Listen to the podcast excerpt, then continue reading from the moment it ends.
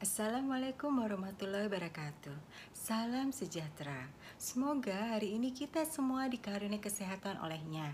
Terima kasih sudah berkenan mendengarkan YouTube saya dengan Niken Tantio Sudarmono di sini.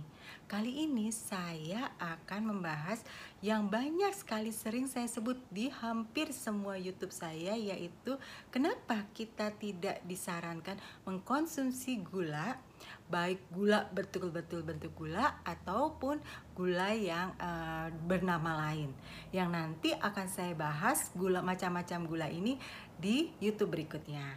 Oke, okay, apa sih uh, yang mengakibatkan kita sebaiknya jangan mengkonsumsi gula ini? Saya mungkin akan menceritakan terlebih dahulu mengenai uh, ketidakcintaan saya terhadap gula yaitu sekitar tahun 2007 saya sudah mulai uh, mengkampanyekan tanpa gula kepada para teman-teman saya. Um, walaupun memang saat itu belum ada Google yang mumpuni, belum ada macam-macam, jadi saya hanya menggunakan um, Google, uh, bukan Google, maksudnya info atau ilmu ala kadarnya saya dapatkan saat itu.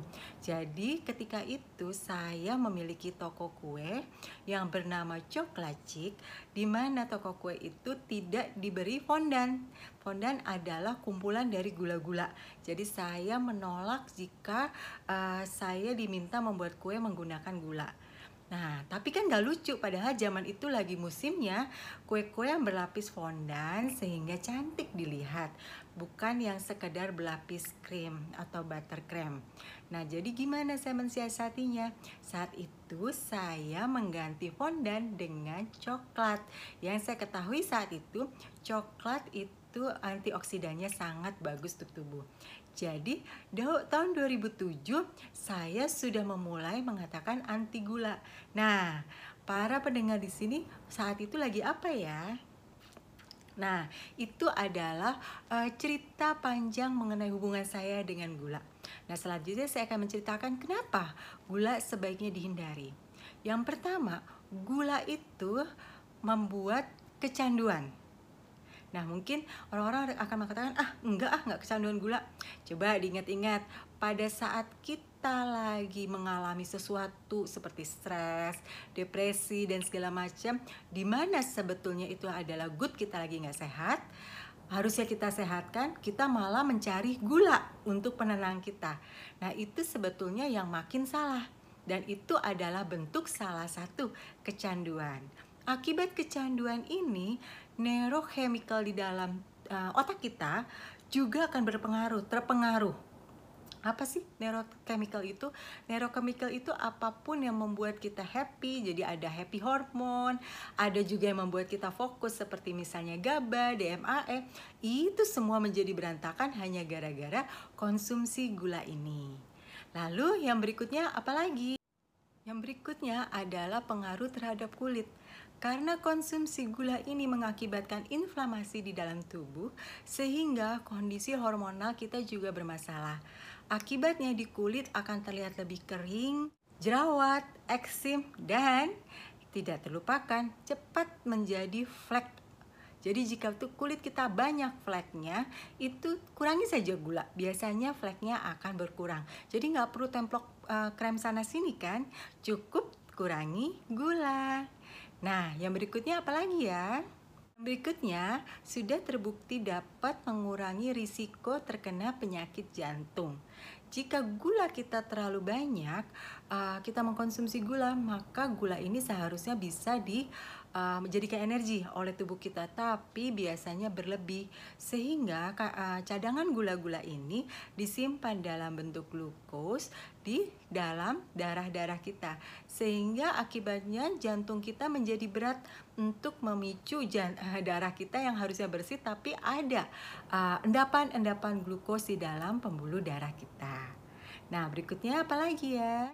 Seperti yang sudah disebutkan tadi, uh, saya sudah pernah membahas mengenai leaky gut adalah pencetus kanker dan juga autoimun.